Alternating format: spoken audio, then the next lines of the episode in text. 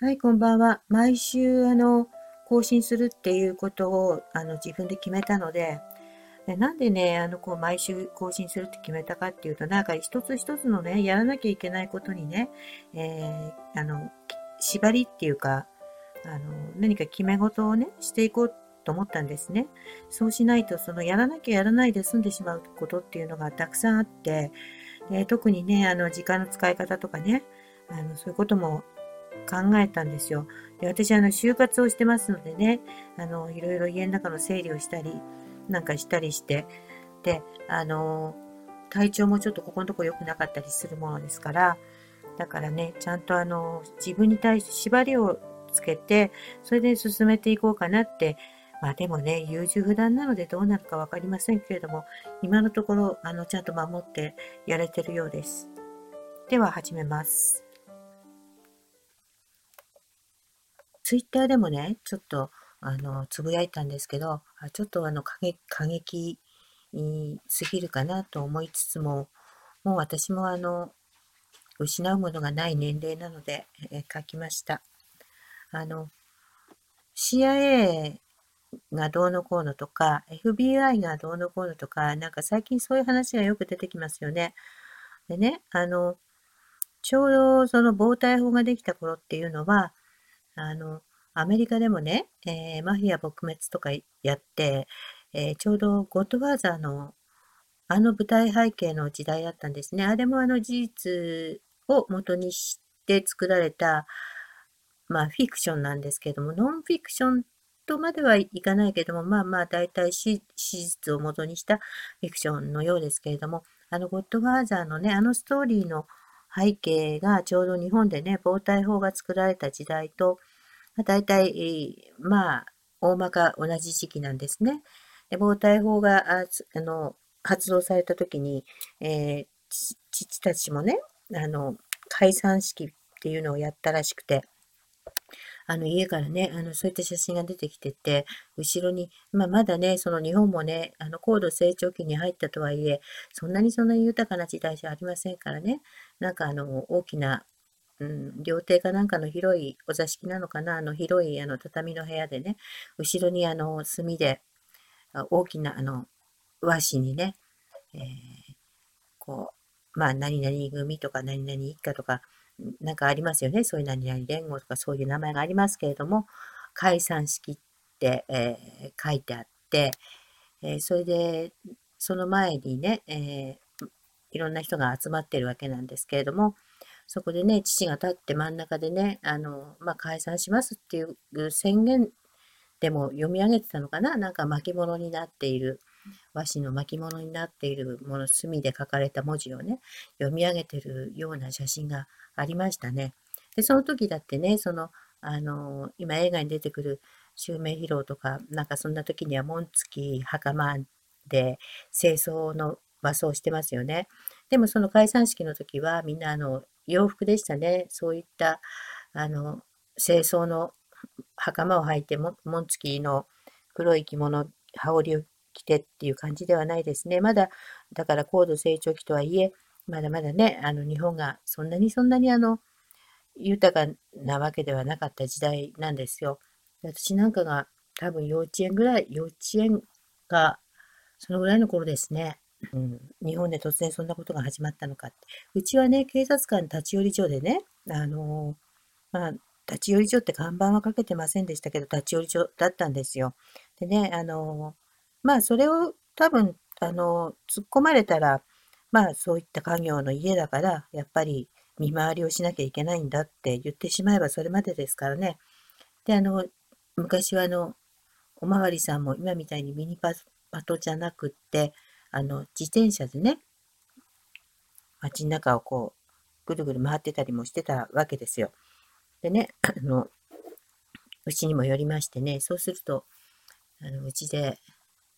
まあ、玄関入ったりはしませんけれども、玄関の横に窓がありましてね、ちょっと高い窓で立ち話をしながらそこで頬杖をついて、お茶を出されて飲むのにはちょうどいい高さの窓がありました。でそこでねお茶を出してもらって、そこでお茶を飲んでおまわりさんがまあ、世間話をしてね、で、また行ってくるわって、こう、巡回するっていう感じでしたね。それは、郵便配達の人もそうでしたね。うちへ来て、お茶を飲んで、ちょっとね、おせんべいなんかつまんで、で、またそこから郵便配達の続きをやるっていうね、そういった時代だったんですよ。で、そういった時代にね、そういったものが発令されたわけなんですね。で、まあ、うちの父も、まあ、暴力団なんて名前つけてみたいなね、暴力団かなんて言って苦笑いをしてましたけれども、だいたいそこら辺からね、どんどん組織的に社会的にやっぱりそのイメージですね、暴力団のイメージとかヤクザのイメージとか、そういったものをね、どんどん変えていったんですね。もちろんそのいわゆる喧嘩っ早くて暴力集団でその悪い法律に違反するようなこともやっていたでしょう。その暴力団追放なんてそんな看板なんかできる前の時代であってもね、そういったものもあったと思いますね。暴対法なんかできる前の時代もね、そういったことはやってたと思いますけども、でも今とは本当に明らかにね、なんていうのかな、世間がヤクザを見る目っていうのは本当にね、全然違いましたね。もちろんあいつら悪いやつらだからって言って嫌う人もいっぱいいましたし、私もそういった意味での差別を友達の親とかから受けたりしたこともたくさんあります。たくさんありますけれども、でもその倍ぐらいよ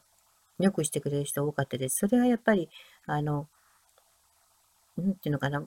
ヤクザに頼んで何とかしてもらったっていうことがある人だったりもあるだろうし、でそういうのっていうのはね、大体ね助けてもらったとかね、そういう人が結構いるわけですよ。これ暴力団をね擁護してるわけじゃないですよ。私が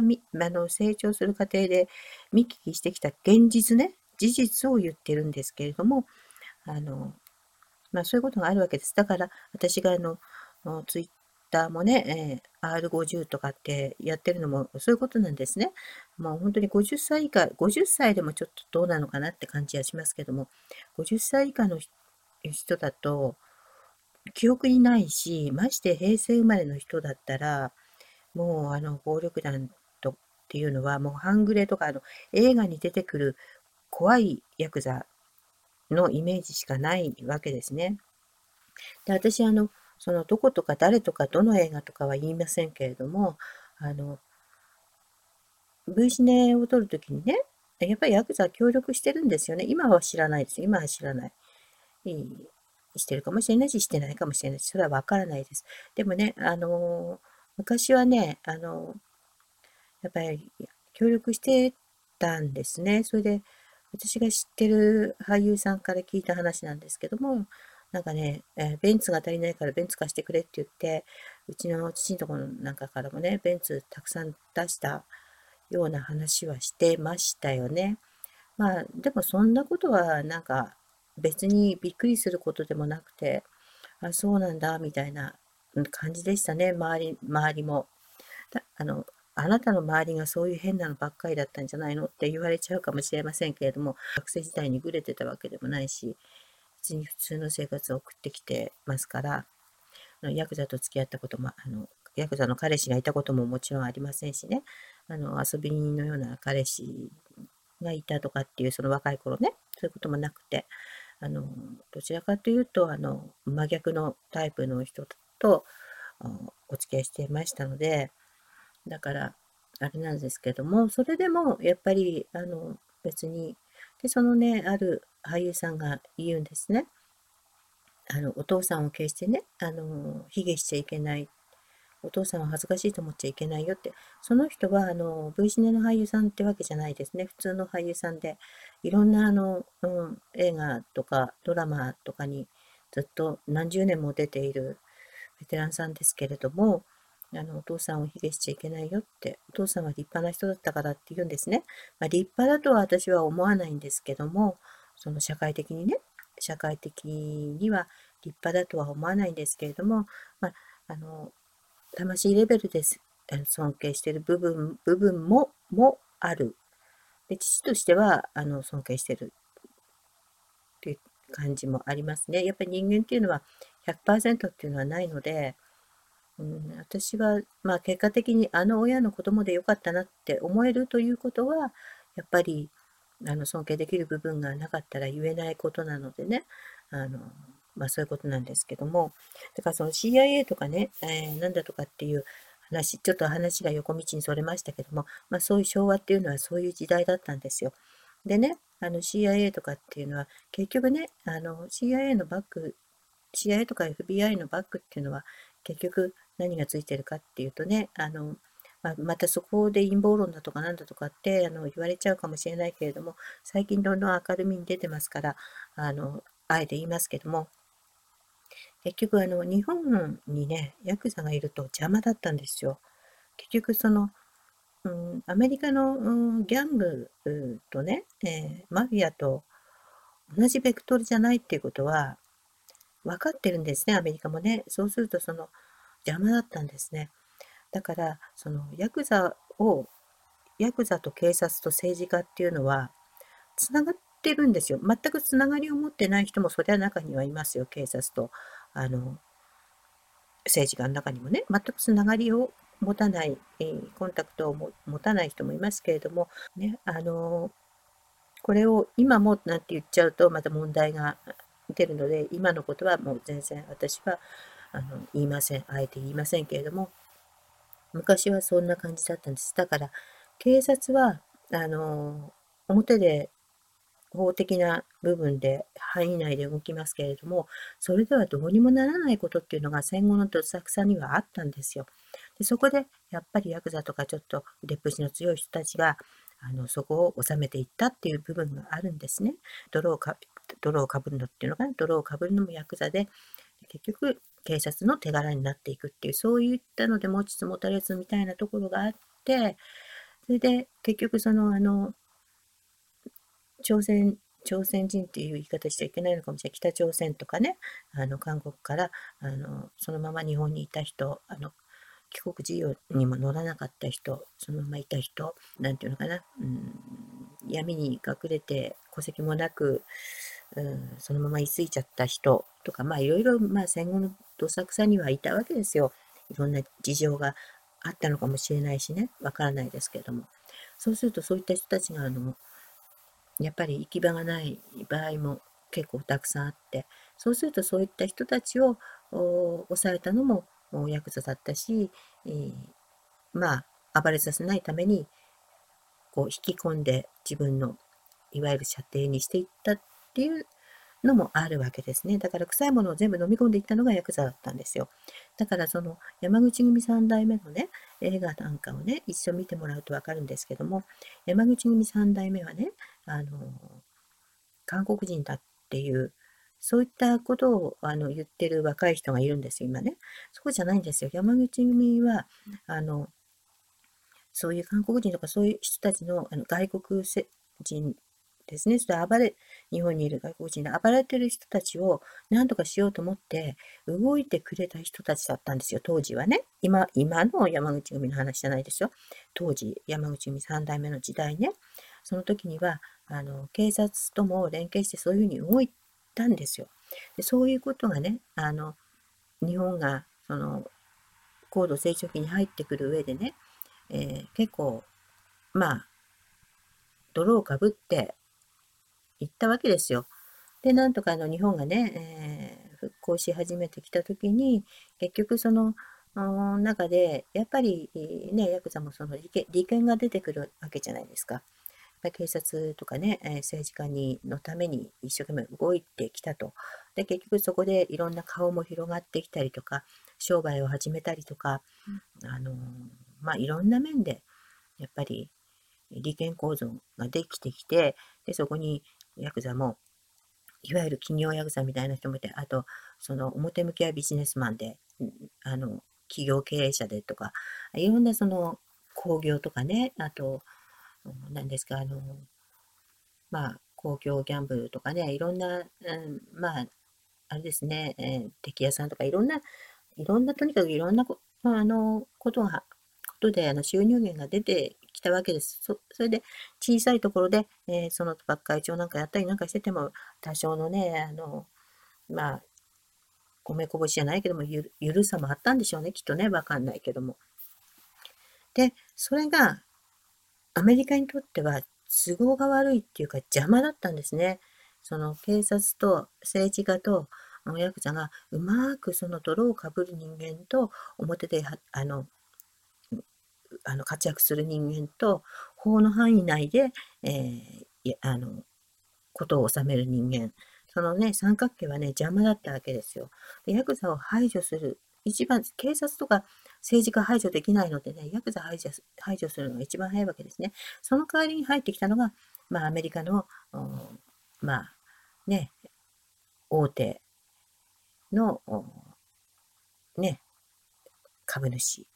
会社ですね、投資会社。で、そういう大手のアメリカの投資会社なんかがどんどん入ってきて、まあ、大手の投資会社が入るってことは、アメリカ政府が入ってくるっていうことと、まあ、イコールなわけですよ。アメリカの繁栄のために日本の富が日本のヤクザを回って日本の国内にぐるぐる巡回するのではなくって、日本のヤクザとかそういったブラックな部分を排除するというその大義名分を持って、アメリカがそこに入れ替わったと。で、ちょうどそれと同時のその頃の時期に、結局アメリカのね株主たちが日本の企業をどんどん買っていったわけですね。買い漁っていったわけですね。で、それが30年40年かかって今成功してるわけですよね。まず防対法ができたっていうのは、まあ、昭和40年代40何年かちょっと失念してますけれども40年代ですよね。で、それから50年代ぐらいには日本がバーッとなって、で、60年代ぐらいから、昭和60年代ぐらいからなんとなくその日本がちょっと変になってき始めたんですけれども、それで結局バブル崩壊ですよね。まあ、みんなつながってるんですね。だからそのヤクザが衰退していって、結局中国系マフィアが日本にいっぱい入ってきてますけども、それは多分アメリカにとっては誤算だったと思うけれども、でも入ってきた当初はね、アメリカもね、それはそれで目をつぶってたんだと思うんですよ。日本の警察がね、日本のヤクザに目をつぶってたように、アメリカは中国マフィアに目をつぶってたと思いますね。日本に入ってきてる中国マフィアにね。で、なぜかっていうと、アメリカと中国はうまくやってたからですね。でも今はそうじゃないわけですよ。だからそのアメリカの誤算っていうのがね、結構あるんじゃないかなとは思いますけれども、まあでもアメリカは外国ですからね、しょうがないですね。まあ、今日はそういったヤクザを潰したのはアメリカがヤクザが邪魔だったんですね。で、だからといってヤクザを擁護するとかそういうことではありません。その排除してヤクザを日本から締め出そうとしていく過程の中で、やっぱりそのマスコミとかいろんなところ、本当はつながってるんですけども、まあね、表は綺麗なことを言いますからね、その表に立ってる人たち、警察もそうだし、政治家もそうだし、まあ、そんなこと言って私大丈夫かなと思うんですけども、まあ、そんな風に世の中はできているっていうことですね。それを私は、小さい時から見てきててね、この利権構造、人と人とのね、いろんなつながり、ものすごくずっと悩んでましたね。今ね、このポッドキャスト聞いてる人で、ね、10代の人がいるんですよ。大体ね、一人も聞いてない世代がね、20代後半からね、30代前半ぐらいですね。は一人も聞いてませんね。でも10代の人が聞いてるんですね。10代の人はなんで聞いてるんでしょうか。だから R50 ってあるのに昭和の話って言ってるのに聞いてるってことは、ひょっとしたらね、親がねヤクザだったりして悩んでるのかなと思いますね。今小学生とか中学生の子の親っていうのはヤクザやってても多分厳しい時代だから、多分私なんかが育った時代とは違う辛さを持ってると思うんですよね。でまたね親によっても違いますからね。でそこら辺を考えるとね、アクセス分布っていうかその年齢的なアクセス分布を見たときにねちょっとね心が痛くなることがありますけども、まあ分かんないですよ、冷やかしで見てるかもしれないしそれは分かんないですけども、やっぱりでもねそういったねヤクザだけじゃなくてね、親が犯罪者だとかね、そういうので悩んでる人なんか考えるとね、私なんかね本当に恵まれてる方だったなって思うのでね、謙虚に行かなきゃいけないななんて思いながらねお話ししてますけども、とりあえず、そのヤクザを潰したのはアメリカです。以上です。ではまた来週。